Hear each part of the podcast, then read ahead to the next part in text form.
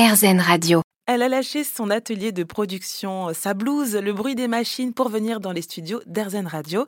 Bonjour Marie Kerouédan. Bonjour. Alors j'ai donné euh, quelques brefs indices hein, sur ce que vous faites, mais bon, plus clairement, vous êtes la cofondatrice de la marque bordelaise Résurrection, que peut-être nos auditeurs et auditrices connaissent déjà. Et cette marque, en fait, elle propose des crackers, des tortillas et des sablés bio qui ont la particularité d'être composés de déchets alimentaires. C'est bien ça, exactement. Alors c'est vrai qu'on a souvent coutume de parler de résidus de l'industrie agroalimentaire plutôt que de déchets, mais le, mais le mot déchet euh, convient puisque nous faisons passer d'un statut de déchet à celui d'ingrédient un certain nombre de, de, magnifiques produits euh, bio et végétaux que nous collectons sur le territoire de la région. Eh ben alors, quels sont ces résidus? Alors aujourd'hui, on en incorpore trois types euh, dans nos productions. Le marc de pomme, issu de la fabrication du cidre. L'ocara de soja, euh, qui est le petit nom donné à la pulpe de soja issue de la production du tofu ou du lait végétal de soja. Et la drèche de brasserie, issue de la production de la bière, qui est en fait le malt d'orge qui a déjà servi à faire la bière. Alors, est-ce que vous pouvez un petit peu plus rentrer dans les détails sur euh, à quoi ça ressemble euh, la drèche de, bière ou le koja, les choses comme ça? Oui, oui, tout à fait. Alors, la drèche de bière, c'est comme une. Euh, on peut parler d'un. Alors, c'est de la céréale déjà, comme un riz un peu trop cuit, mais, mais, plus, mais plutôt brun, qu'on collecte dans les cuves, directement dans les cuves de brassage. Après la première étape de brassage qui est, qui est en fait la, la macération finalement de cet orge malté avec de l'eau chaude. Et donc, une fois que l'eau a été soutirée, le jus a été soutiré pour être envoyé en fermentation avec le, houblon notamment, eh bien, il reste dans la cuve un, immense amas euh, de cette céréale, de, cette céréale euh, quasi cuite, enfin en tout cas euh, toute molle, toute ramollie, qui, bah, qui n'avait jamais servi jusqu'à ce qu'on le fasse à, l'alimentation humaine, jusqu'à ce qu'on propose nous nos produits. D'accord. Et, euh, et, donc, bah, le marc euh, de pomme, c'est ça Alors, le marc de pomme, c'est un peu l'équivalent, mais, mais issu de la fabrication du cidre. Donc là, on est sur de la pulpe de pomme, euh, donc écrasée, en fait, qui comprend bah, l'intégralité euh, enfin voilà, de la peau, de la pulpe, euh, des pépins également. C'est comme une purée? C'est un peu comme une purée, mais avec morceaux. Ah d'accord. purée avec morceaux. Euh, voilà, nous derrière, on trie. Enfin voilà, on a, on a toutes sortes d'actions qu'on mène sur ces coproduits. On les intègre pas telles quelles. Et, et l'okara de soja, alors là, c'est plutôt une pâte, comme une pâte blanche issue du, du soja. Donc une très belle pâte, riche en protéines, riche en fibres. Donc, dans l'ensemble, enfin, c'est pas dans l'ensemble, c'est même, ce sont de très beaux produits euh, intéressant nutritionnellement, intéressant en tant que texturant également. Ça apporte de la fibre, ça apporte des minéraux. Euh, voilà, donc on fait de la R&D aussi sur pas mal d'autres coproduits dont je ne peux révéler les noms pour l'instant, mais voilà, qui, feront l'objet d'autres développements dans les, dans les années qui viennent. Alors et pourquoi ces trois produits en particulier? Est-ce que c'est par hasard ou euh, c'est que vous avez entendu qu'il y avait beaucoup de résidus par rapport à ces produits-là? Alors, c'est pas complètement par hasard. Moi, en fait, j'ai pris conscience de, tous ces gisements de coproduits. On, on, appelle ça des coproduits, en fait. Mhm. Vraiment, le nom un peu plus technique, on va dire, c'est coproduits, donc co plus loin, produit. Et euh, moi, j'ai pris conscience de, l'existence de ces coproduits en apprenant à brasser la bière en tant qu'amatrice de bonne bière artisanale, donc en mhm. faisant un stage dans une brasserie.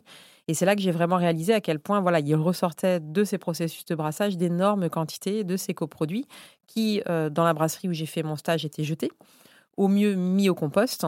Donc c'est voilà, c'est la découverte en fait, la prise de conscience de ces gisements de drèche qui m'a mis la puce à l'oreille sur cela. Et, directement après, bon, j'ai fait des essais. Moi, je suis férue de pratique culinaire. Ouais. Euh, et puis en, bonne végétarienne que je suis, j'ai l'habitude un peu de, de mélanger des farines, des légumineuses, enfin voilà, plein de matières, euh, plein de matières végétales. Donc j'ai fait des essais, je me suis rendu compte que c'était bon, que je prenais pas trop de risques à essayer ça. Je me suis un peu renseignée avant quand même. Et, euh, et puis voilà, le résultat était top. Dès les premiers résultats, en fait, c'était pas mal. Alors, on est aujourd'hui loin des premiers essais de produits il y a, il y a cinq ans, mais euh, ce qu'on a beaucoup progressé pour tendre vers beaucoup plus de gourmandise, etc. Mais, mais c'est comme ça, moi, que, que j'ai réalisé bah, qu'il y avait des gisements de coproduits. Et puis ensuite, on a été, alors dès qu'on a, on a lancé l'activité avec c'est des, premières recettes à base de ces fameuses drèches de brasserie. Oui. Et ensuite, on a été contacté par pas mal de, PME, d'ETI, euh, qui... Alors, qu'est-ce que les ETI euh, Entreprises de taille intermédiaire. Ok. Bah, qui génèrent des coproduits, qui ne savent pas quoi en faire. Et c'est comme ça qu'on est arrivé au mar de pommes, c'est comme ça qu'on est arrivé à l'ocara de soja. Et de fait, aujourd'hui, on reçoit des, prises de contact un peu de partout en France euh, pour nous demander si par hasard, on ne pourrait pas faire quelque chose avec ces coproduits qui sont pour le mieux souvent valorisés pour l'alimentation animale ou envoyés en méthanisation. Mais en tout cas, en aucun cas, ces coproduits avaient été auparavant utilisés en alimentation humaine. Et alors, est-ce que donc c'est éco-produit, c'est coproduit? Coproduit, c'est coproduit. C'est vraiment la base de, de, l'alimentation que vous proposez, donc les crackers, les sablés, les tortillas, ou est-ce que vous rajoutez autre chose? Alors non, ce, serait immangeable si on, si on faisait, enfin si, si nos recettes n'étaient composées que de ça, parce que comme je l'ai dit tout à l'heure, donc c'est riche en fibres, c'est riche en protéines, donc ce sont des matières qu'il faut accompagner d'autres ingrédients. Donc aujourd'hui, ces, ces coproduits participent à hauteur de, de 10 à 30% euh, au, volume de nos ingrédients. Ensuite, on y ajoute de l'huile, de l'huile de tournesol, de l'huile euh, de l'huile d'olive, euh, des, des, farines, des farines locales, donc farine de petite épaule, farine de blé, farine de châtaigne, etc. On a tout un, tout un panel de farines disponibles, des graines, un petit peu de sel, et puis voilà, le, tour est joué. On est sur des, des produits plutôt très naturels. Et est-ce que ça remplace quelque chose dans la recette? Alors oui, c'est ça qui est intéressant, c'est que ce sont à la fois des, produits nutritionnellement intéressants, mais également des texturants. Euh, si on prend l'exemple de l'okara de soja aujourd'hui, qui, qui, euh, fait partie de nos recettes euh, de sablé et de tortilla, c'est vraiment des texturants naturels, donc qui vont apporter bah, de la matière au biscuit, qui vont lui donner une certaine texture. Donc voilà, ça, ça ça vient apporter un vrai plus.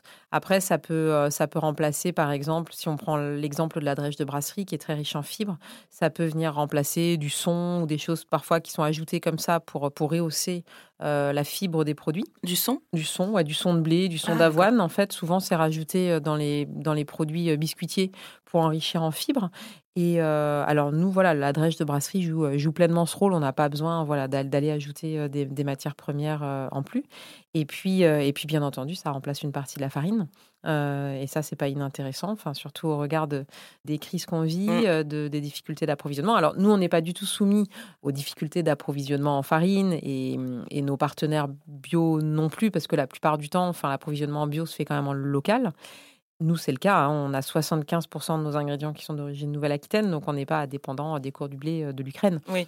Mais par contre, il y a une spéculation avérée aujourd'hui sur les matières premières en général. Et c'est vrai que bon, nous, euh, voilà, on sécurise au moins une partie euh, de nos matières premières avec ces coproduits. Et quels sont vos projets pour la suite? Est-ce que vous avez peut-être un autre produit sur lequel vous travaillez? Alors, on va lancer, euh, on va lancer. Aujourd'hui, on est juste sur le snacking salé et on va lancer des, recettes sucrées à partir du mois de septembre. Donc, on est ravis parce qu'on a plein de très belles recettes dans les tuyaux, euh, notamment très voilà, des, très belles recettes, très très bien positionnées au niveau nutritionnel, avec un coproduit que je ne dévoilerai pas pour l'instant, euh, mais qui est assez magique. Et euh, voilà ce que je peux dire pour l'instant. Et puis après, bon, pour les, pour les années qui viennent, ouais, on a, on a plein plein de projets dans les tuyaux, plein de belles idées euh, de développement de toutes sortes de produits snacking pour accompagner les, les consommateurs qui ont envie de manger sain, gourmand et puis éco-responsable tout au long de la journée. Et eh bien alors, si jamais on veut retrouver vos produits, comment on peut se les procurer? Alors, on est, on est distribué, euh, bah, aujourd'hui, on a environ 900 points de vente en France. On est référencé chez pas mal de, distributeurs bio. Et puis, on est présent chez pas mal de détaillants, cavistes, épiceries fines, fromagers, chez, dans les épiceries vrac, bien sûr, où on marche de mieux en mieux, puisqu'on propose également toutes nos gammes de produits en vrac. Et puis, il y a toutes sortes, alors pour ceux qui n'ont pas de point de vente euh, près de chez eux, il y a toutes sortes de marketplaces aussi qui distribuent nos produits et qui sont euh, référencés sur notre site web résurrection-food.com. Eh bien, merci beaucoup Marie Kerouédan euh, d'être passée par les studios d'Arzen Radio pour nous présenter votre marque Résurrection. Merci beaucoup pour votre invitation.